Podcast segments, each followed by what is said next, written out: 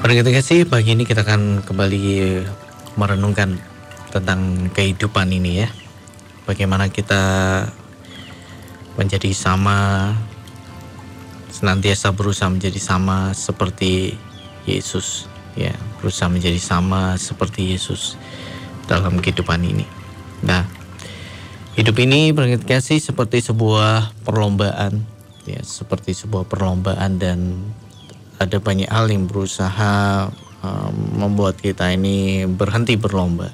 Nah, berhenti berlomba. Uh, kenapa ada banyak hal kasih, mulai dari keputusasaan, ya. Keputusasaan itu bisa membuat kita uh, berhenti uh, dalam kehidupan ini, berhenti dalam perjalanan iman kita kemarin saya melihat satu kesaksian uh, seorang yang hampir ya ingin berhenti dari semua pelayanannya sudah ditekuni selama 27 tahun dia ingin meninggalkan semuanya ya, dan dia ingin hidup tanpa melayani Tuhan ya. dia tetap akan mencintai Tuhan tetapi dia akan berhenti ya. sampai suatu saat Menurut kasih dia disadarkan oleh Tuhan dan dia menyadari bahwa tidak cukup uh, hanya mencintai Tuhan tanpa melayaninya. Orang yang mencintai Tuhan pasti akan melayaninya dan dia pun akhirnya bangkit kembali dan melanjutkan perjalanan iman. Keputusasaan menurut kasih bisa terjadi pada siapa saja yang membuat kita akhirnya ingin berhenti dari semuanya. Ya. Ada keputusasaan, ada keadaan di mana kita tidak bisa kuat menanggung apa yang sedang dialami, ya. Nah, pagi ini kita akan belajar ya, ada banyak juga godaan pendengar yang bisa terjadi di selama perjalanan perlombaan iman godaan-godaan. Nah, godaan itu kemarin saya menemukan gambar yang sangat indah kasih. Ya, godaan itu seperti saya menemukan gambar seekor rusa yang dikejar seekor macan tutul. Ya. Nah, dan rusa itu tampak berlari. Rusa itu tidak diam kasih. Nah, ketika dia tahu bahwa ada macan tutul, ya, dia berlari sedemikian rupa. Ya, kenapa rusa itu berlari? Karena dia tahu dia tidak bisa menghadapi macan tutul ini. Nah, kalau dia menghadapinya, dia akan mati. Yang bisa dia lakukan adalah dia lari cepat-cepatnya. Ya. Rusa punya kecepatan nih, kecepatan lari yang luar biasa. Ya. Jadi kalau dia berlari begitu rupa, perhatikan sih dia akan uh, kemungkinan milik masih memiliki kemungkinan untuk selamat. Nah, luar biasa. Jadi salah satu hal yang dimiliki rusa adalah dia uh, berlari, ya, berlari sekencang-kencangnya. Nah, ada banyak godaan dalam hidup ini berarti kasih yang kalau kita hadapi kita bisa jatuh.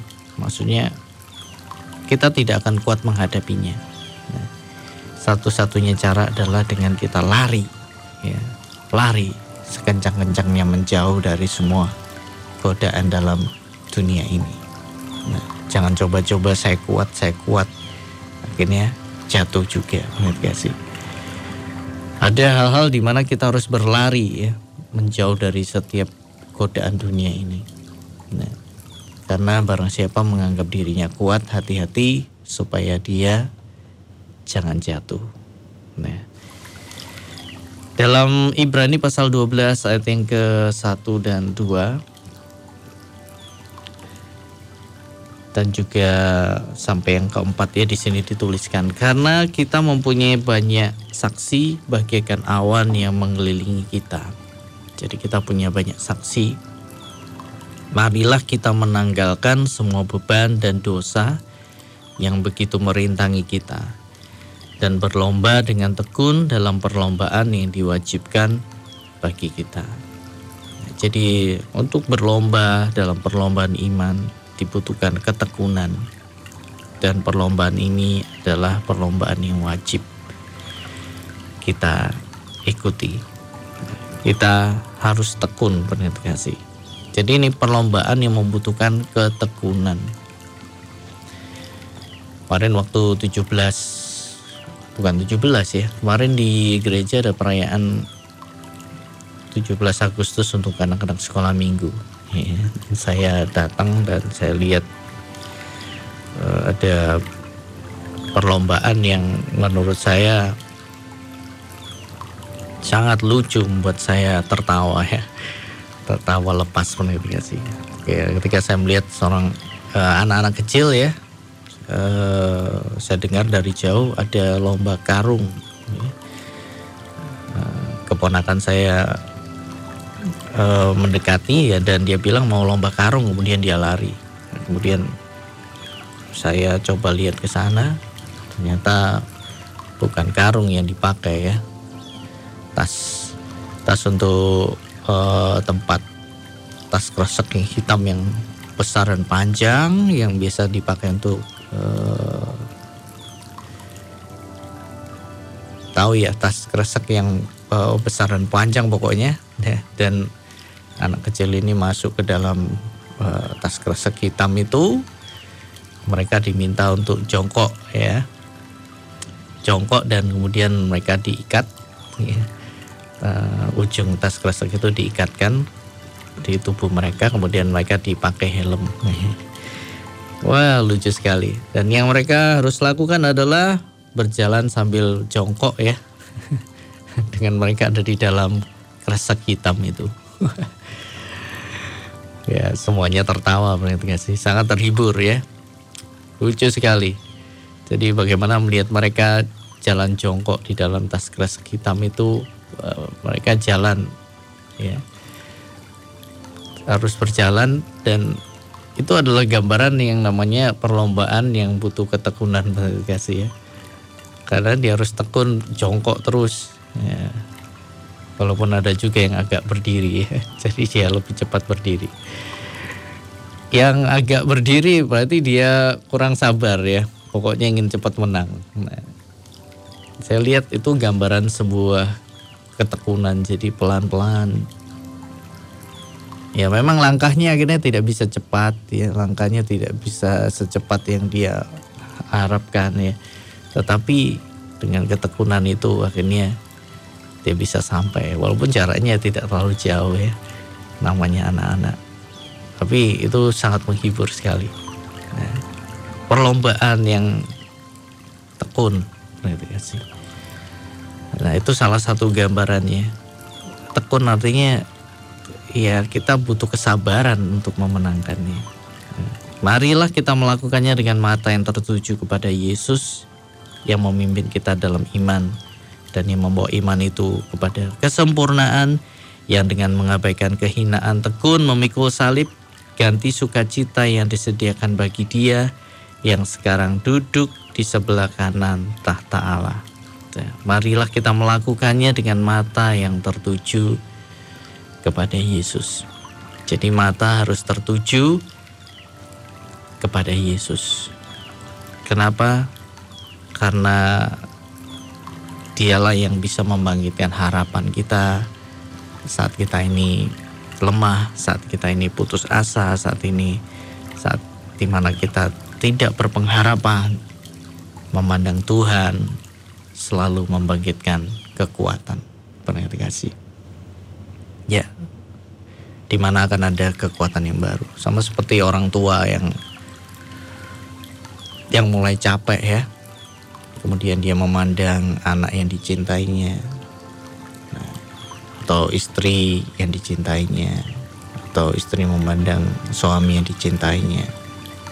Nah, karena dia satu kekuatan yang baru yang tiba-tiba muncul. Nah, untuk kita ini bisa kembali melangkah nah, apalagi memandang kepada Yesus pendengar kasih. Nah, Dunia ini penuh dengan hal-hal yang mengecewakan. Memandang manusia bisa membuat kita kecewa, membuat kita uh, berkecil hati menurut kasih. Memandang manusia sering kali uh, banyak orang-orang yang justru membuat lemah. Tapi memandang Tuhan selalu memberikan kekuatan. Nah mari kita melakukannya dengan mata yang tertuju kepada Yesus ya kenapa karena dia sudah lebih dulu mengajar kita arti ketekunan kita memandang dia yang memimpin kita dalam iman. Dia yang memberi kekuatan, dia yang memimpin, dan dia sudah memberikan teladan. Dia mengabaikan kehinaan tekun, memikul salib, ganti sukacita yang disediakan bagi dia yang sekarang duduk di sebelah kanan tahta Allah. Di ayat yang ketiga, ingatlah selalu akan dia yang tekun menanggung bantahan yang sehebat itu terhadap dirinya dari pihak orang-orang berdosa supaya jangan kamu menjadi lemah dan putus asa. Nah, ini dia. Kita diingatkan untuk kita ini tekun ya, ingat ingat selalu akan Tuhan. Yang tekun menanggung bantahan. Jadi dia tekun menanggung bantahan, dia sabar. Ya, menanggung semuanya. Benar kasih karena ada ganti dari ketekunan itu. Nah, sama seperti anak-anak sekolah minggu tadi yang tekun ya, tekun dan menang, ya dianggap tidak curang akan menjadi pemenangnya. Dapat hadiah kasih. Ketekunan kita di dalam Tuhan, gitu ya, kita akan mendapatkan sesuatu yang luar biasa. Ada ganti yang Tuhan persiapkan. Ganti sukacita, ya luar biasa. Sukacita yang tidak terkatakan. Semua pergumulan kita di dunia ini akan tergantikan dengan sukacita yang luar biasa yang dari Tuhan. Ya, kita memang tetap bisa mengalami sukacita di sini, tapi ada satu penghiburan yang tersendiri kasih yang kita dapatkan di akhir nanti. Nah, nah kenapa Tuhan berikan teladan supaya kita tidak menjadi lemah dan putus asa dalam hidup ini. Nah, lemah dan putus asa ini salah satu yang bisa membuat kita berhenti dari menjalani perlombaan iman. Adakah hari ini Anda lemah? Adakah hari ini Anda sedang putus asa? Mari bangkit kembali. Ya. Bagaimana kita menjadi kuat? Kita pandang Tuhan. Nah, maka akan bangkit kekuatan kita. Kalau kita mulai putus asa, pandang kembali Tuhan. Ya, dituliskan di ayat yang keempat, dalam pergumulan kamu melawan dosa, kamu belum sampai mencucurkan darah. Kita belum sampai seperti itu pendengar kasih. Ya. Jadi hari ini, pagi ini, mari kita terus ya uh, mengikuti perlombaan iman ini. Kalau ada di antara Anda yang sedang lemah, sedang putus asa, hari ini Anda tidak bersemangat ya, mari bangkitkan kembali semangat kita. Caranya pandang Tuhan yang kita kasih dan percaya kita akan mendapat kekuatan yang baru. Akan muncul kekuatan-kekuatan yang tidak pernah kita duga. Yang lemah dikuatkan, yang susah dihiburkan